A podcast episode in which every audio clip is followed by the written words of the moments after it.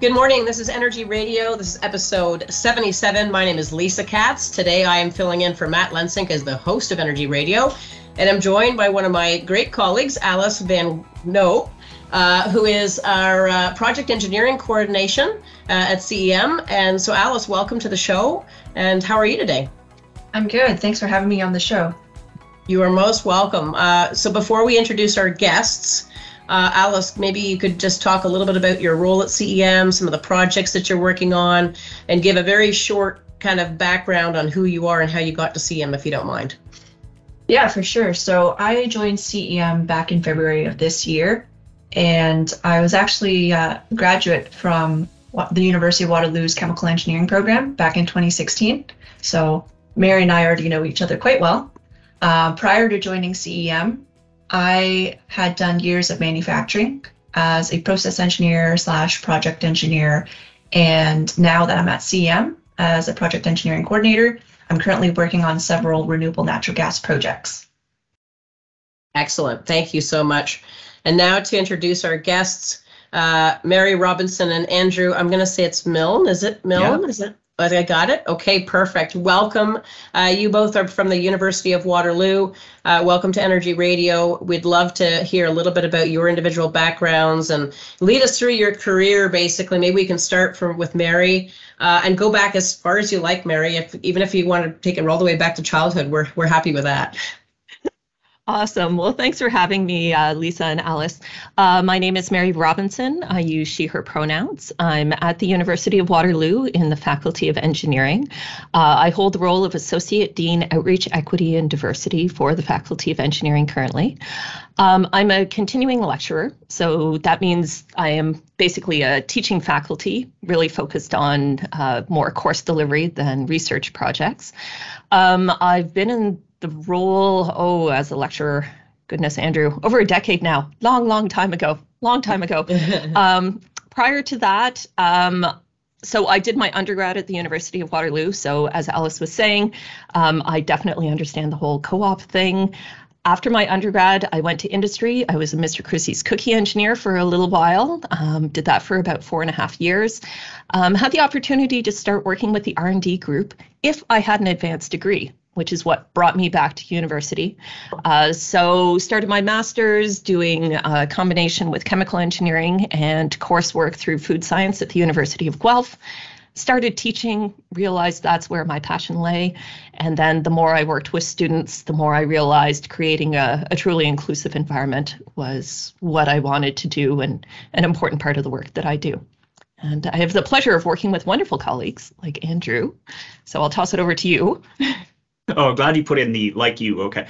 Hi, I'm Andrew Milne. I am a continuing lecturer, just like Mary, in mechanical and mechatronics engineering.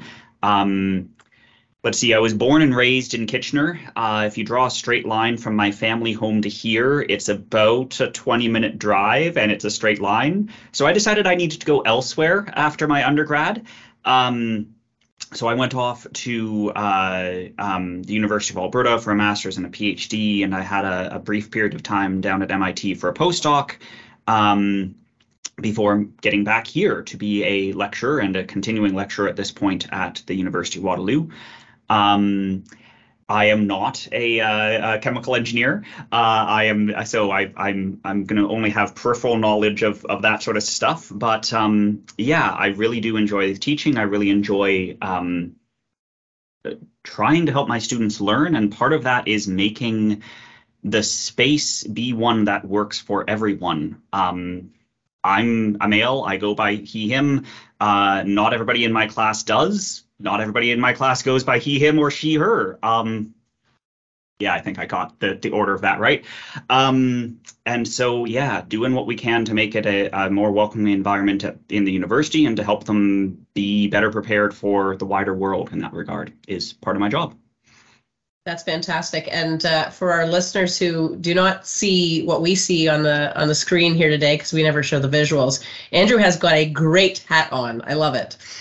So, no, that's great. Thank you again, Mary and Andrew, for your backgrounds. Maybe to start off, can you talk a little bit about the background of the University of Waterloo you know, maybe the mission and vision of the university. Give us a little bit of a glimpse of what that looks like for you guys. The University of Waterloo is definitely a young school, founded in 1957, so less than a century old. We are definitely an upstart in a cornfield, as some people will tell you. Geographically, we are located in Waterloo, Ontario. From a more historical perspective, we are located on the traditional territory of the Neutral, the Anishinaabe, and the Haudenosaunee peoples. This particular part of Ontario has been very rich in Indigenous culture. It has been a meeting place. There are many agreements. This is also governed by the one spoon and one dish wampum. So an area where everybody takes what they need, but they leave something for the next person. So a very fertile piece of land where many cultures interacted since time immemorial. The University of Waterloo is located on the Haldimand Tract, so that's land that was promised and granted to the Haudenosaunee of the Six Nations. So they currently occupy less than 5% of the Haldimand Tract. So down near Brantford is where you'll find the Six Nations Reserve. So that's something that is something near and dear to my heart, is we are in a rich Indigenous area. There are tens of thousands of Indigenous people, Inuit, Métis, First Nations, but we don't see a lot of them in engineering. So really starting to look at that. Engineering at the University of Waterloo has been around basically since the beginning. Chemical engineering was one of the first programs launched here. Alice, you may remember DWE, also known as Engineering One, also known as Building Number One, that was built on campus. So after the farmhouse, that was the first building. So engineering and technical education has been part of the University of Waterloo's culture since the beginning, as has co-op. Many of the people coming to the University of Waterloo back in the 50s, 60s, 70s were people who had families, had careers, needed to support their family. They didn't come from money and they needed to work while earning their education. So that's really given us an interesting culture of creative solutions. Is there a way that we can incorporate work learning with textbook learning? Are there other ways of solving problems? And I would say that's absolutely defined our culture going forward as well. We are known as an entrepreneurial university. We spit out, oh my goodness, I've lost track of the stats. On the order of 1,700? Startups? Wow. Yeah. Oh, sorry, startups. Really? I thought you were saying students, not okay. Oh, no. No, wow. And so this has resulted in things like Communitech being located here, Velocity, the Accelerator Centre, AI, all kinds of things come from Waterloo because we just do the things. We just make it happen. So. Yeah. And as an alumna from the University of Waterloo, I can definitely attest to the benefits of having a strong co-op program. And like Mary said, there are a lot of benefits and opportunities to come up with creative solutions when you have that marriage of work experience and textbook learning, so to speak. And so a lot of prospective students that look at Waterloo, yeah, for sure, one of the attractive points is the co-op program. Now, I want to start talking a bit more about attracting women, prospective female students into engineering education, and then even beyond that, the engineering workplace. So would you be able to speak a bit more about the University of Waterloo's Women in Engineering Committee? Tell us a bit more about that. For sure. So the Women in Engineering Committee is something that falls under my portfolio. It's something that exists across faculty, staff, undergrad, and grad students. The undergrad and grad students have their own subcommittees. So the Undergrad Women in Engineering Committee is an affiliate of the Engineering Society. So they operate somewhat independently, but they connect into the main group. And definitely for things like recruitment activities, it makes sense to have that partnership there. What do? We do all kinds of things, from Girl Guide Badge Day. So what is STEM for anybody participating in Girl Guides, sort of age 9, 10, 11, 12, that age group where we know it's really important to make sure that women are getting the message that they are capable, that math isn't just for boys. And my daughter is 8. And it just about broke my heart last year when she came home and said, my friend said girls aren't good at math. Oh, and yeah, the face that Andrew just made. Yeah, that mommy got a little angry. So really creating those opportunities in a space where from a very young age, the girls can realize, yeah, I can do it. And there are other people around me who are good at this too. So she's actually at ESQ camp right now this week. And she walked into the classroom and she knew many of the students who were there, but they were boys from her class. None of the girls from her class were there. But there are girls in the room, just not from her class. And the first day she was nervous, but today she was getting dressed and putting on her sunscreen before I was ready to leave.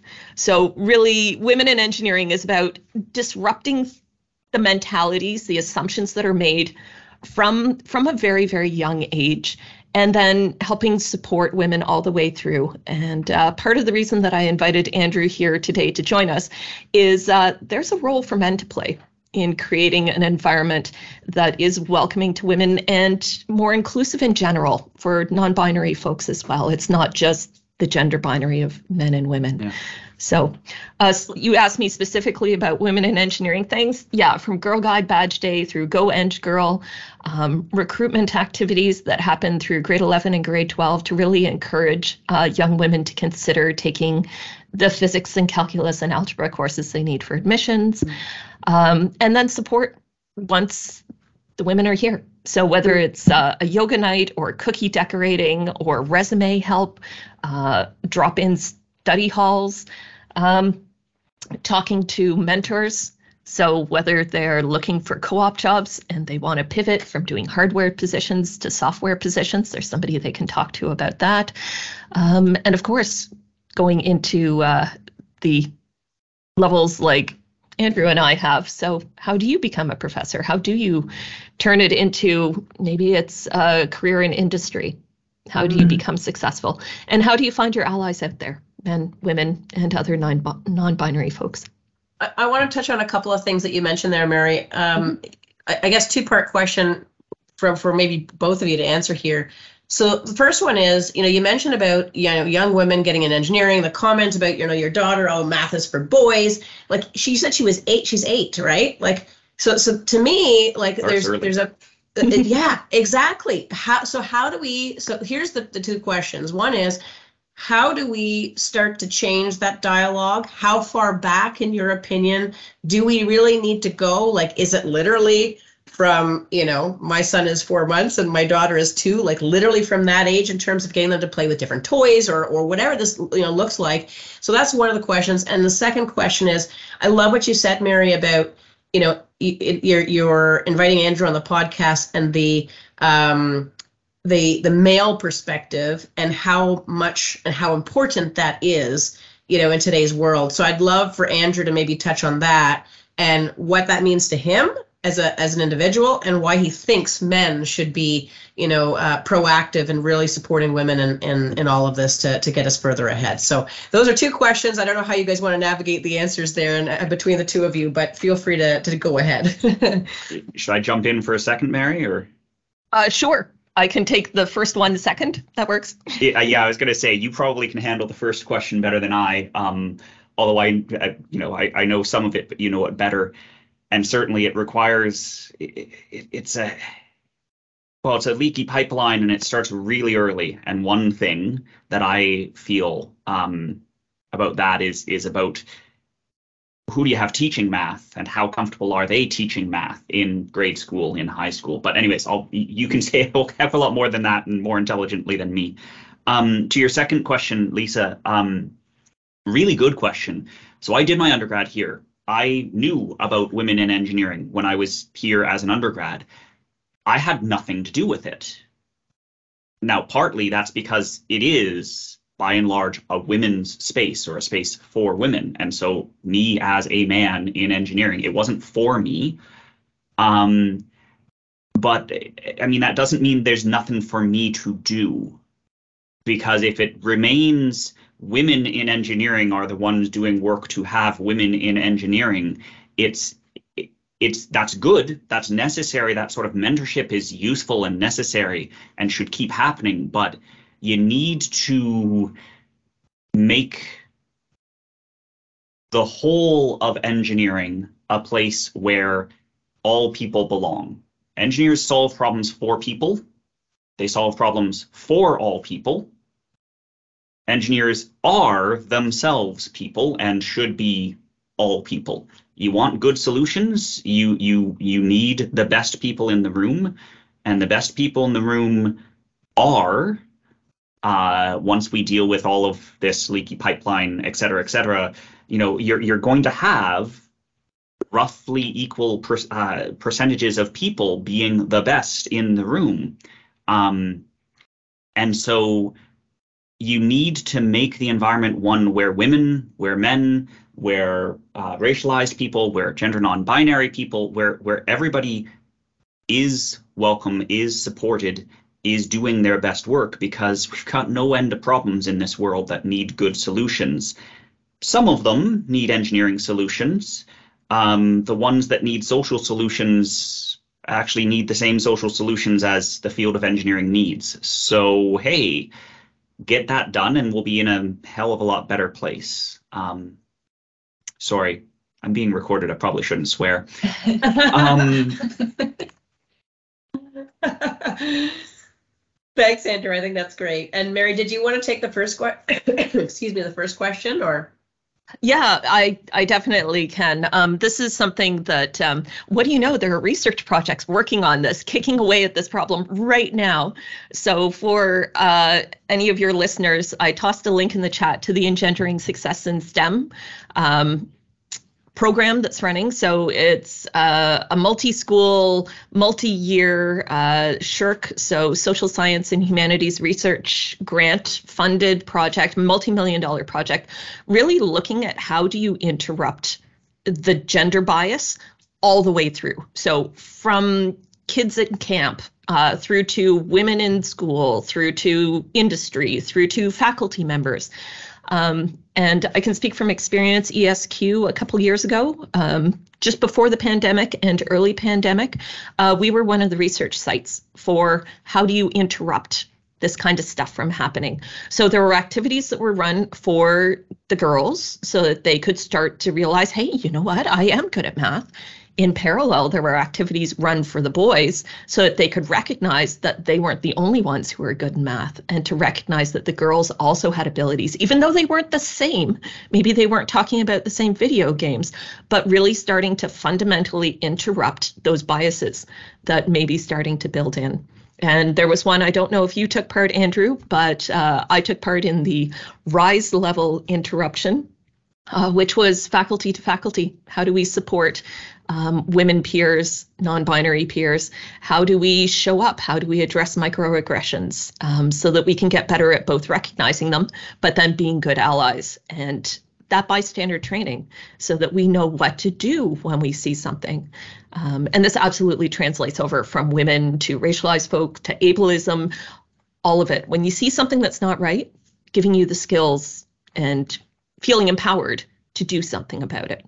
Yeah, no, that's great. And I think, you know, we are at least very cognizant at home. You know, we have a 4-month-old boy and a 2-year-old girl, and, you know, whether this has something to do with it or not, but we're pretty cognizant of letting the, you know, well, he's still a little bit too young to really play or know what he wants to do with either thing, but our 2-year-old, we're giving her trucks, we're giving her, like, boy, you know, I put in quotation marks, boy toys, girl toys, like, we're really trying to raise her to be a person and not look at the, you know, whether she's a woman or a man or, you know, a girl or a boy. You are a person and you can go into whatever field you want.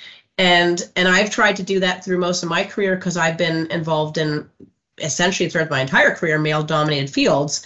And, you know, and we'll talk about this probably a little bit on the podcast in terms of the struggle that women face as they enter the engineering you know, the engineering world and how to retain women employees and so on and so forth. But I've always looked at it as, I don't view myself from a professional standpoint, you know, if I'm whether I'm a woman or a man, it's you know, I'm a person and I'm doing the best that I can possibly do, and whatever I'm interested in, I'm going to do the best that I can in that specific field, right? And that's always worked really well for me.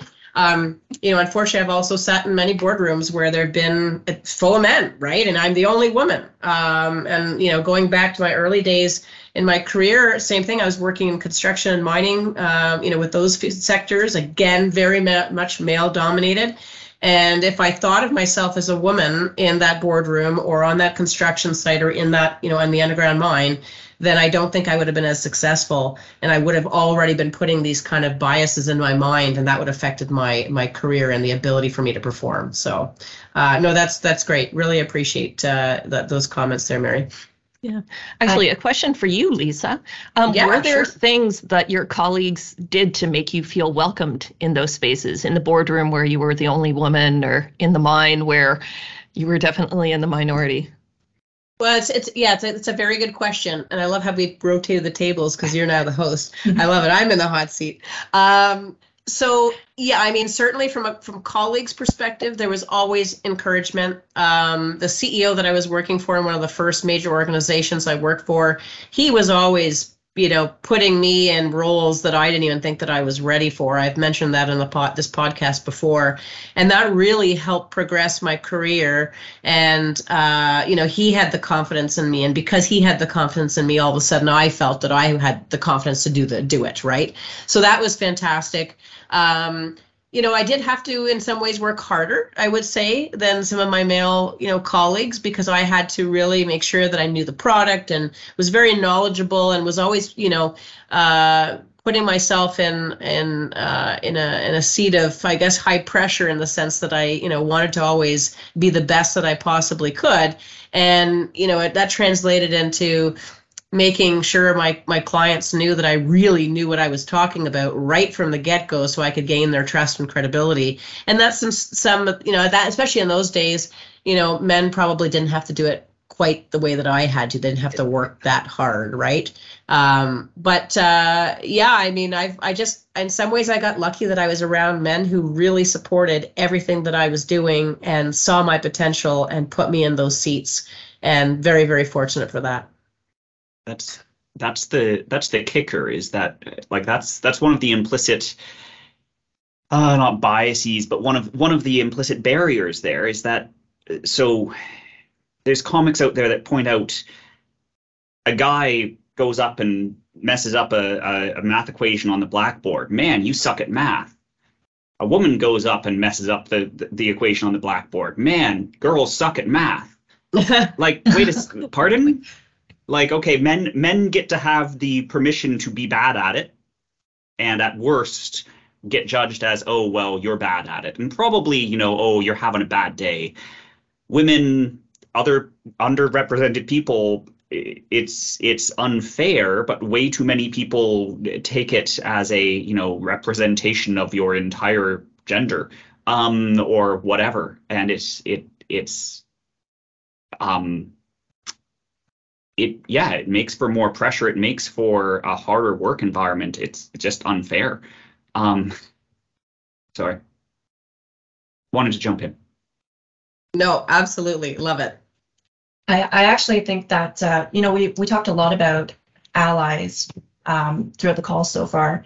And I'm actually so glad that Mary brought up the idea of having Andrew on the call, because we know that it's important to bring everyone to the table for these sort of conversations, right? I've had many experiences working with male colleagues that they admitted, you know, they want to help, but they don't even know where to start, right? And they're aware that there's a gender gap in this field, in engineering. And, you know, I've seen it myself where many women who pursue engineering, you know, they start with studying it, and they ultimately end up leaving the field because they don't feel a sense of allyship. They don't feel that support.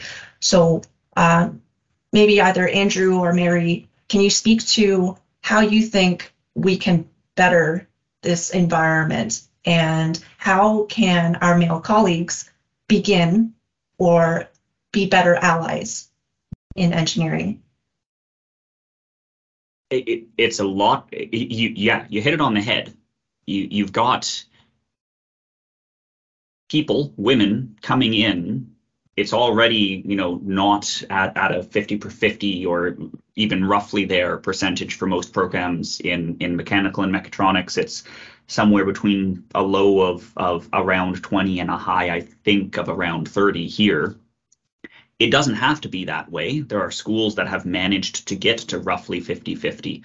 MIT did. It took a heck of a lot of work. It took very conscious action to recruit women as faculty, to get every undergrad student mentored. But part of that was making sure that every undergraduate woman got mentored to see what they're calling an existence proof, that you can make it through as a woman in engineering and keep working in engineering. And that's just the start of what they did. They've done a ton of work to do it. But even then, if you manage to get through the school, you don't necessarily stay in the profession. And so there's so much work to do there. And so much of that work is not work that the women should be doing, because it's, you know, if you're talking about the current dominant culture, it's driven by men, mostly white men, mostly upper middle class men. And so you've got a lot of work. We've got a lot of work to do to break down some of those barriers, to make the place more inviting, more welcoming, more inclusive. One of the things we're doing in first year mechanical and mechatronics is doing a viewing of Picture a Scientist, the documentary about women in the science faculty at MIT back in the 90s, I want to say, and some of the hurdles they faced and what they did about it and what changed as a result. And then following that up with a discussion that's led by some internal people from one of the groups on campus and some external people,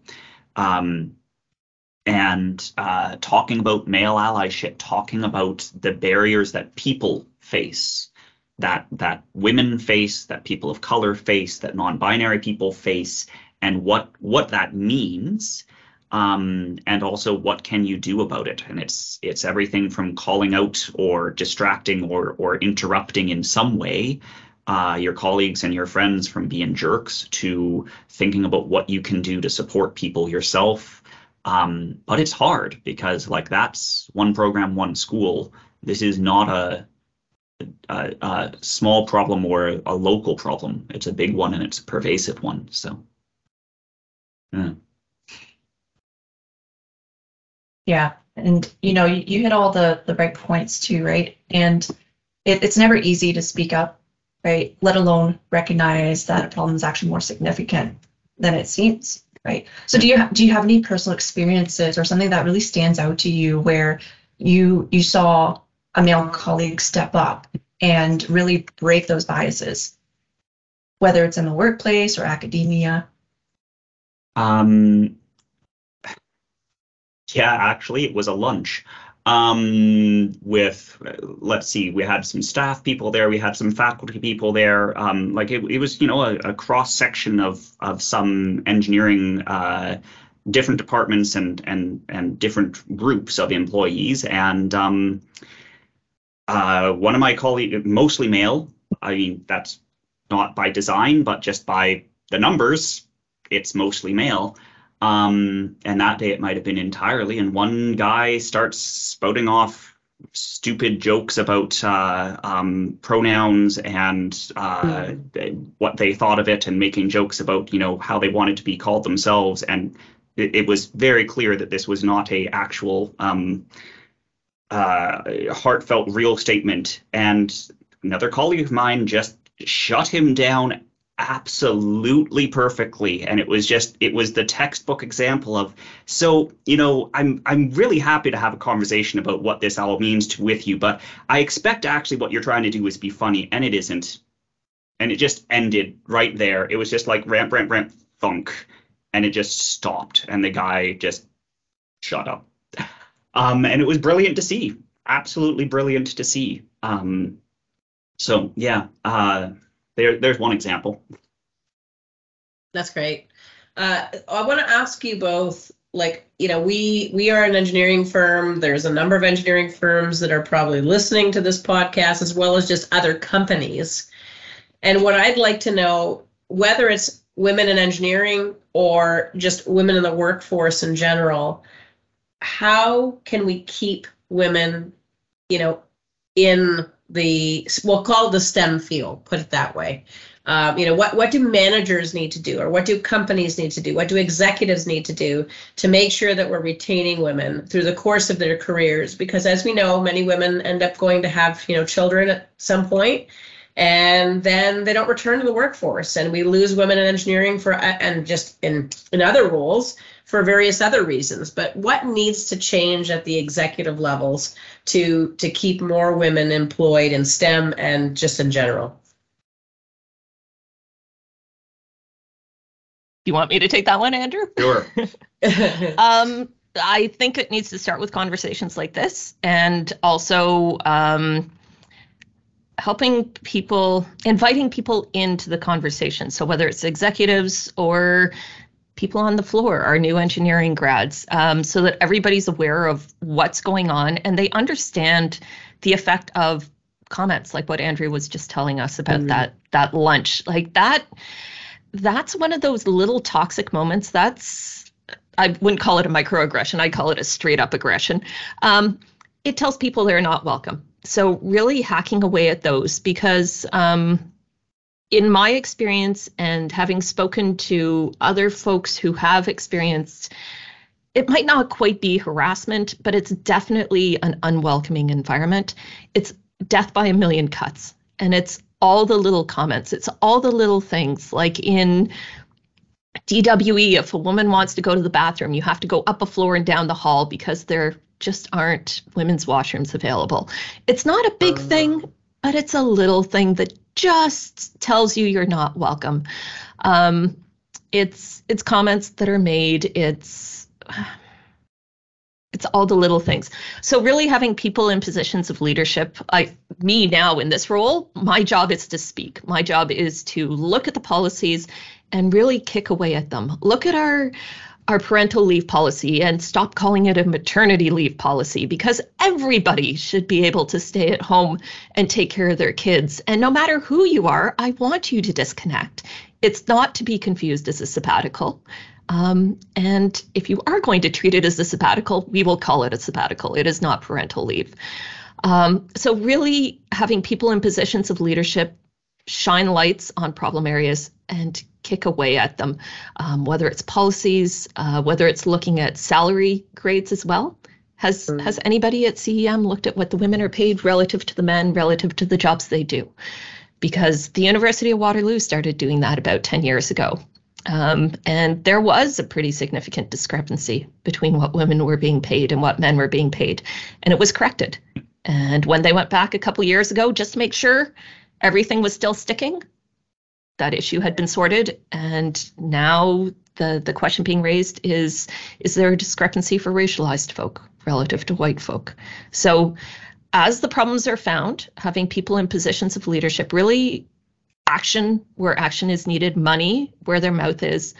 And we're not perfect. We're going to make mistakes, but inviting people in to learn more. And that's the beauty of what Andrew and the team in MME are doing with the Picture a Scientist viewing.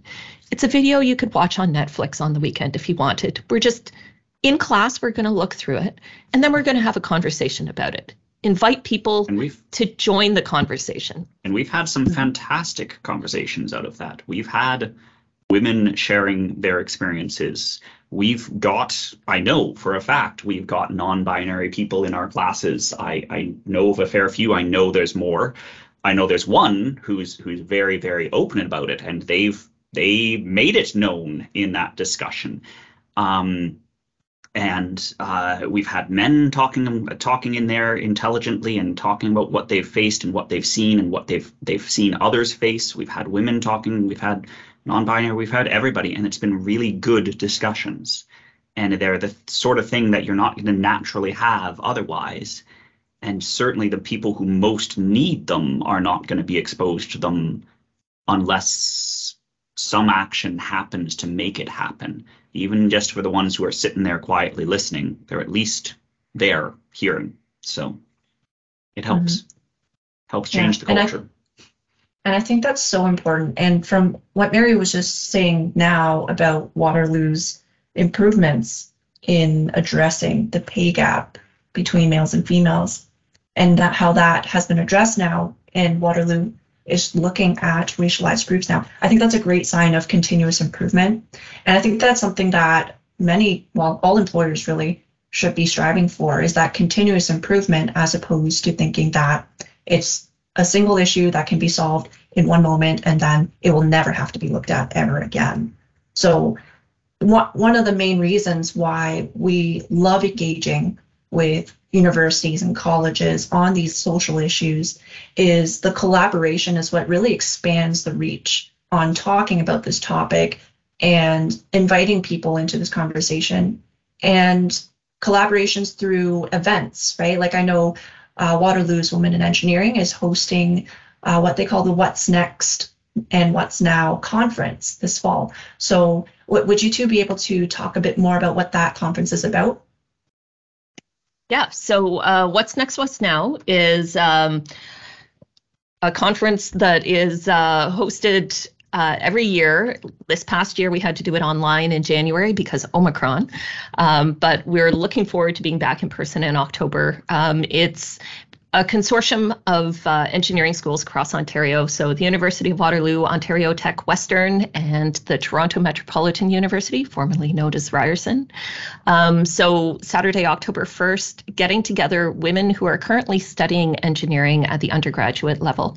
So What's Next is for the more senior students, kind of looking to that, what comes after graduation, and What's Now is very much for the first and second year students. How do you get involved? How do you join the design teams? If you're in a co-op program or looking forward to something like a professional experience year, what skills do you need that maybe you haven't gained yet, either through the classroom or through summer jobs, so that you can really be successful? And an important piece of that, of course, is connection with organizations like CEM, who come in and run some of these sessions and are our mentors at some of the events. So I'll pop that link in the chat as well. The registration is now open. Come on down. We look forward to having you join us. Yeah, and I think that's one of several opportunities that our listeners who are employers may be interested in. So would they be able to go to the homepage to get more information on not just What's Next and What's Now, but several other conferences, workshops, events hosted by Waterloo that employers can sponsor? Absolutely. Women in Engineering, we are perpetually running events, from social events to opportunities for students through industry nights to learn more about employers and the kind of things that they do, whether it's mechanical design or programming, any of that sort of thing. Lots of opportunities for employers to connect with us. We're always looking for sponsors as well for programs like Go Eng Girl and things like that. So if you'd like to meet with people doing the things, absolutely, we'd love to talk more. And I believe Waterloo has recently started industry nights as well. Can you talk a bit more about when that's happening, when that next event is happening? Okay, so the timing right now, our students are just finishing up final exams, so we're in a bit of a quiet time at this moment, but starting again in September, that's when we're going to start running industry nights. I can't think of when the first one's going to be, mid-September. And it's a combination of either people coming in to visit students, so running a workshop on campus, or we've got some planned into the new year where students are going to be going to locations to see, you know, what does automotive manufacturing look like in person? So yeah, a great opportunity again to connect with women and women identifying folk who are interested in that particular field, whether it's for a co-op job or looking for something after graduation. That's very good. Perfect. And you know, Alice, you are acting as our co-host today and on the podcast, and this is for very good reason too, because CEM has its own kind of initiative to promote equality and, you know, retain women in engineering. Can you talk a little bit about our 30 by 30 initiative for our listeners? Yeah, for sure. So Lisa and I were both on CEM's 30 by 30 committee. And right now the committee consists of 7 personnel and counting. And we are at almost a 50-50 split when it comes to female versus male committee members. And so our committee, our purpose is to primarily break down those barriers that female engineers face in the workplace. So we're talking barriers regarding biases towards women or even races, right? And this stemmed, we formed in early 2021, I believe. Lisa, you can correct me if I'm wrong. Yeah, that's right. And so this initiative in CEM stemmed from Professional Engineers Ontario's initiative. And the overall goal here is to increase women in engineering to 30% by 2030. And this is to address not just the biases I mentioned, but, you know, historically women feeling disrespected in the workplace. You know, how do we address those issues, right?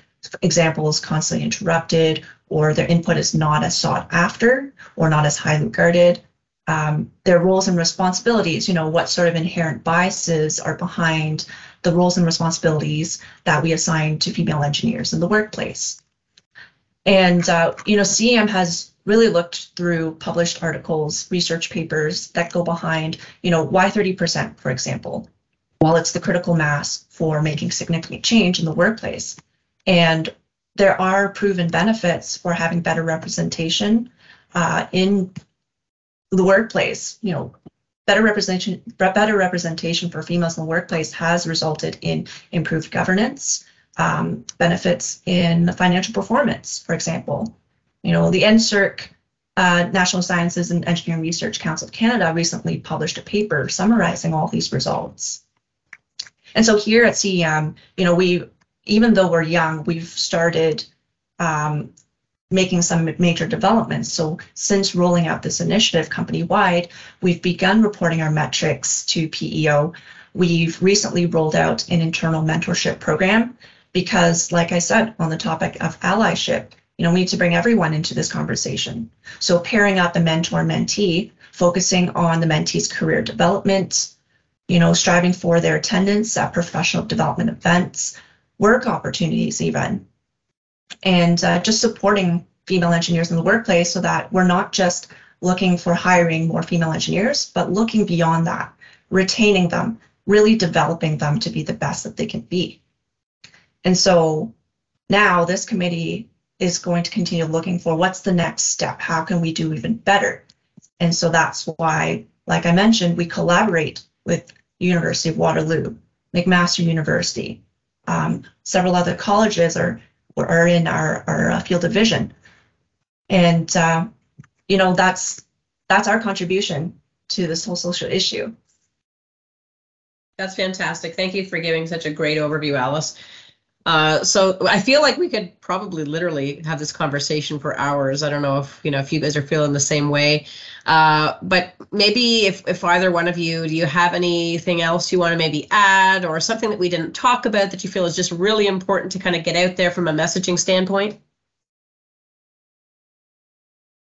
I would just reinforce something that Andrew said earlier, that everybody has a job to do, whether you feel like you're just a junior engineer, you're still part of conversations, you're still part of a group. And when we invite other people into a conversation, it can be really transformative, whether it's helping somebody feel welcomed or helping to educate somebody who had a blind spot and didn't even recognize that it was there. So really that this is something that everybody can do. And there are all kinds of great opportunities to educate yourself, from free webinars to consultants who run training courses. There are all kinds of educational opportunities out there. And don't be afraid to start your journey. There have definitely been moments recently, especially where there have been phrases that I've used in the past that I have since scrubbed from my vocabulary. The more you know, the better a human being you can be. And yeah, there's always more to learn.